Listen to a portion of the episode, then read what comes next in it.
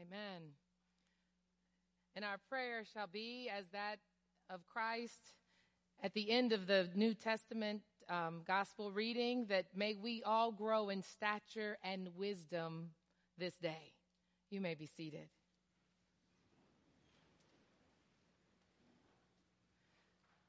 This morning, I come to you from the Gospel of Matthew, chapter 5, verse 13. In that text, Jesus said, You are the salt of the earth. But if the salt loses its saltiness, how can it be made salty again?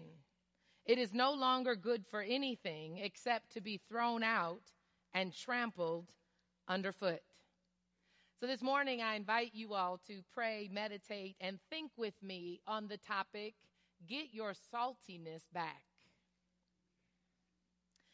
This text is part of Matthew's account of Jesus' Sermon on the Mount. This account is an allusion to Moses' receiving the Ten Commandments on Mount Sinai. The Sermon on the Mount is the longest recorded sermon preached by Christ, and it lays out the traits that Jesus was looking for in his followers.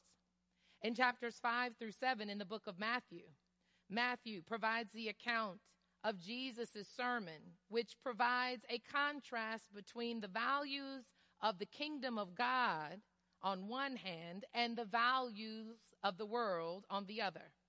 He contrasts the superficial faith of the Pharisees with the real faith that God wants us to have in relationship with God. The goal and the strivings of our real faith are not money and power, but should be meekness, a hunger and a thirst for righteousness, mercy, peace, ultimately a closer and more intimate walk with God. Very different from the norms and the ambitions of the world. From a hillside near Capernaum, Jesus challenges his followers to hold on to the truths and the ethics of their faith. And through these words, he challenges us today. In this verse, Jesus compels his followers, us, to be effective, to stand out, and to make a difference in the earth, the environments, the communities, the churches, the organizations, and the spaces that we inhabit. He tells us that we are the salt of the earth. Salt, as we know, is a substance that provides flavor, whether it's Himalayan pink salt, gray salt, whatever you pick up at your local grocery store. It's a seasoning to whatever it is used or paired with. Salt is a purifier, a great preservative, and a healing substance. You can have a bland meal, add a pinch of salt, and completely change the flavor profile. It amplifies the sweetness. It calls out the herbal flavors, the garlickiness. It highlights the layers of flavors in a dish. Anyone else hungry? so should we be in our interactions and circumstances and communities. In today's text, when Jesus calls us the salt of the earth, he's calling us individually and collectively to be the flavor, to be the difference, to be the effective agent that amplifies and brings to flavor whatever it touches. The purifier that brings truth. The preservative that preserves God's covenant with humankind. And the healer that brings joy, peace, and wholeness to our environments and communities.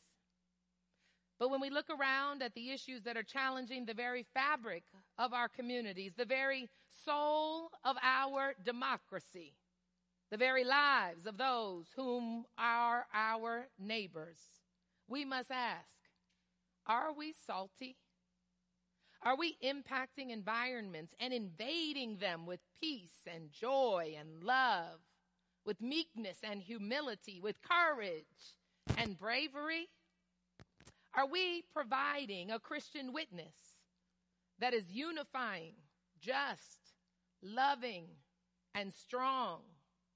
Are we countering the bad theology that has taken over the narratives and the airwaves, that excludes and divides, that hates rather than loves, that worships and rationalizes comfort rather than the discomfort that Jesus came to stir up.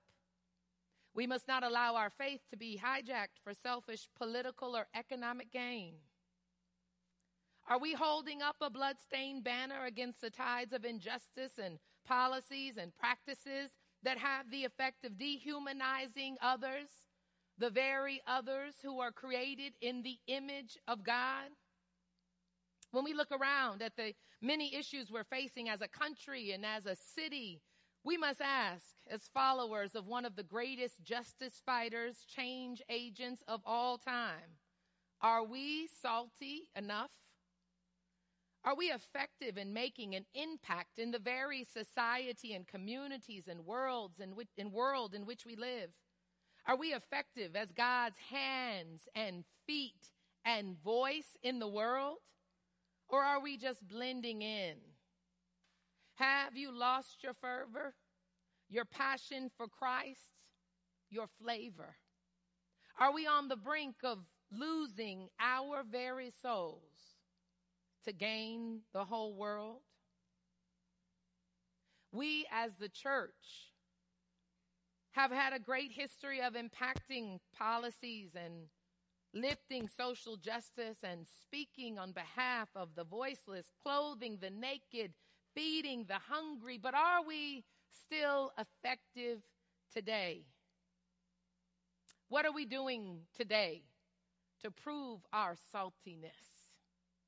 The religious landscape of our nation continues to change at a rapid pace, and the decline in those who identify as Christian continues to grow. The Pew Research Center telephone surveys that were conducted in 2018 and 2019 have shown that both Protestantism and Catholicism are experiencing losses of population share. Meanwhile, all subsets of the religiously unaffiliated population, a group also known as religious nones with an O, have seen their numbers grow and grow and grow. Many studies have been and are being done to explain this drop in those who identify as Christian or religiously affiliated. And one such study done by the Brookings Institute entitled Faith in Equality states that this unaffiliation has several factors, such as the marriage of religion and partisan politics, and the ungodly focus of many of our religions and religious leaders. It also points out the current religious landscape is impacted greatly by the generational divide. With more people above 53 in the more conservative religious traditions and those below 47 in the more progressive religious traditions. We're allowing our faith and our calling and our saltiness to be watered down by politics and overwhelming social pressures, by our inaction and our apathy. We don't often talk about apathy in the church, but apathy can look like you going to church every Sunday and Bible study on Wednesday and choir practice on Thursday. But what underlies it is a loss for zest and life, a loss of passion, a loss of courage, a loss of bravery, which leads us to innovation and pushing against the it's always been this way. It will always be this way. We, as the salt of the earth, are commanded in this text to make a difference in the atmosphere, the conversation, and the environments in which we inhabit. One such crisis that we must confront as followers of Christ is that of the housing affordability crisis. For those who were not able to attend the forum before this service, that is a crisis that we have an imperative as Christians, as followers of Christ, as lovers of our neighbors to engage in with mind and with heart. Affordable and decent housing options allow a family to build stability, create safe environments for their children to grow and to thrive. Dr. Megan Sandel said one of the most powerful vaccines is decent, affordable housing. Decent and stable housing is directly connected to better health and education outcomes, to more engagement in the civic space, and to the stability and economic foundation of many of our communities around this city and this nation. According to a recent study, nearly two thirds of renters nationwide say that they can not afford to buy a home and that saving for that down payment isn't going to get any easier anytime soon. Home prices are rising at twice the rate of wage growth. According to research from the advocacy group Home One, 11 million Americans, that's roughly the population of New York and Chicago combined, spend more than half their paycheck on rent. Some studies take that number up to 18 and 19 million Americans spending 50% or more on their housing costs. Harvard researchers found that in 2016, nearly half of renters were cost burdened, compared with 20% in 1960. There's growing evidence and studies and data showing that many of our communities around this country in 2020 are more entrenched and segregated than they were in the 1950s and 60s. The 2019 national housing wage, as determined by a study done by the National Low Income Housing Coalition's Out of Reach report, is approximately $23 an hour for a modest two bedroom rental home. A worker earning the federal minimum wage of $7.25 per hour must then work 127 hours per week. This is unacceptable. Contributors to this crisis include lingering effects of our nation's long history of redlining, segregation, and racist housing policies that were implemented by the state and the country. This has created incredible gaps in the access that people of color have to affordable housing options and home ownership, and it has stifled household wealth creation in communities throughout our nation. Another contributor is NIMBYism, not in my backyard. Sentiments among residents and landowners that has increased property values, added to the cost of housing, made it harder for workers who are seeking to move in town to be closer to jobs with high concentrations of lack of housing options. It's contributed to as well by restrictive zoning codes that makes construction more expensive and more difficult. Finally, a study published last year by the University of Chicago's Booth School of Business found that the U.S. economy is 14% smaller as a result of constraints on housing development. We must regain our saltiness. We must become the salt of the earth in this historical moment and declare that as followers of the one who was anointed to proclaim good news to the poor, to proclaim freedom for the prisoners and recovery of sight for the blind, to set the oppressed free, that it is unacceptable that citizens, children of God, are being precluded from having decent, affordable housing options in the wealthiest country in the world. We must find a way to get our saltiness back and to truly be God's salt in the earth. How do we do it? How do we become salty? How is our saltiness restored? Even Christ asked that question. I was initially puzzled by Christ's question because I'm thinking, God, didn't you send Jesus to reconcile the world to you? Didn't you send Jesus to restore us?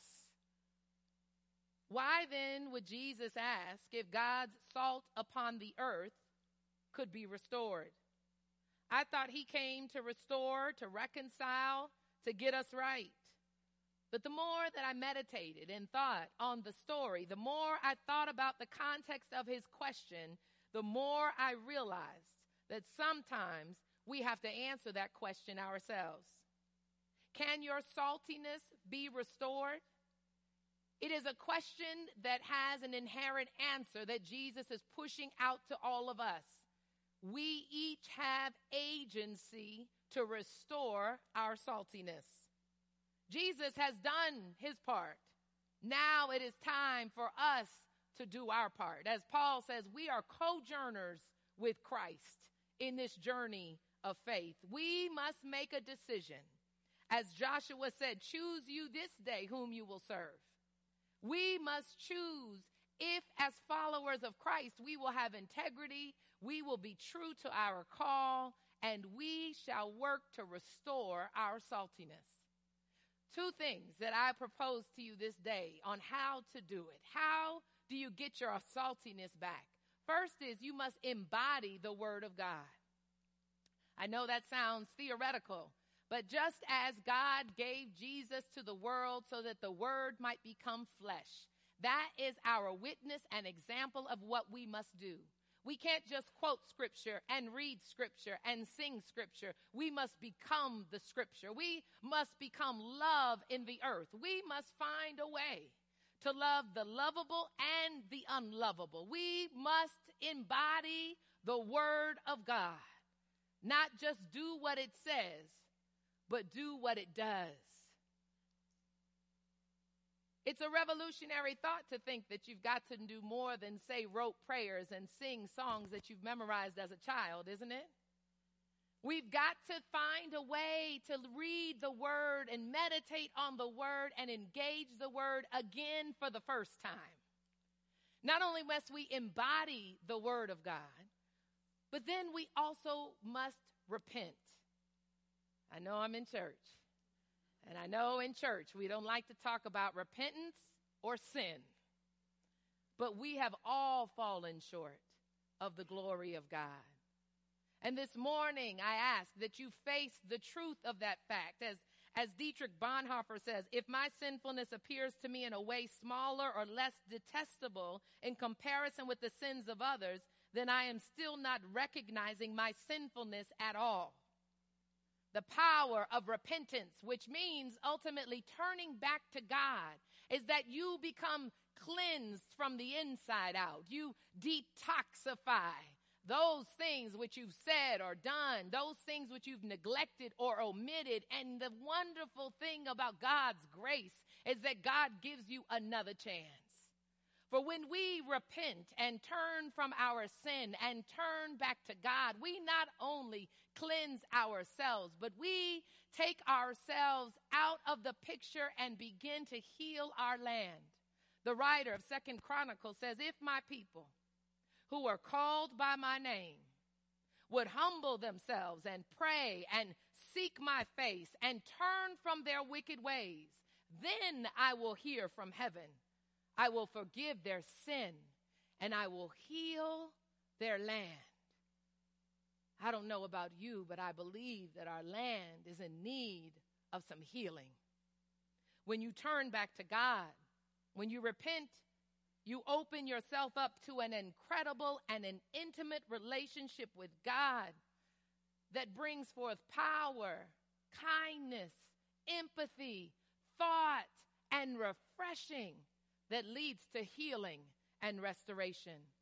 When we embody the Word of God, when we repent and turn back to God, we then become part of God's great mission in the earth. We and our saltiness join together with God to truly be the salt of the earth that changes and transforms and recreates and heals. We join in with God's sending forth just as God sent forth Abraham and God sent forth Isaac and God sent forth Moses and ultimately God sent forth Jesus, so God wants to send you forth into the world to be God's salt, to be God's hands, to be God's feet, to be God's voice, so that when we enter into spaces, our saltiness changes the conversation shifts the narrative, transforms our church, our city, our nation, and our world. When we become salty,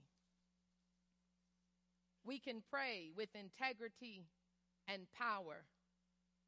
Lord, let your will be done on earth as it is in heaven.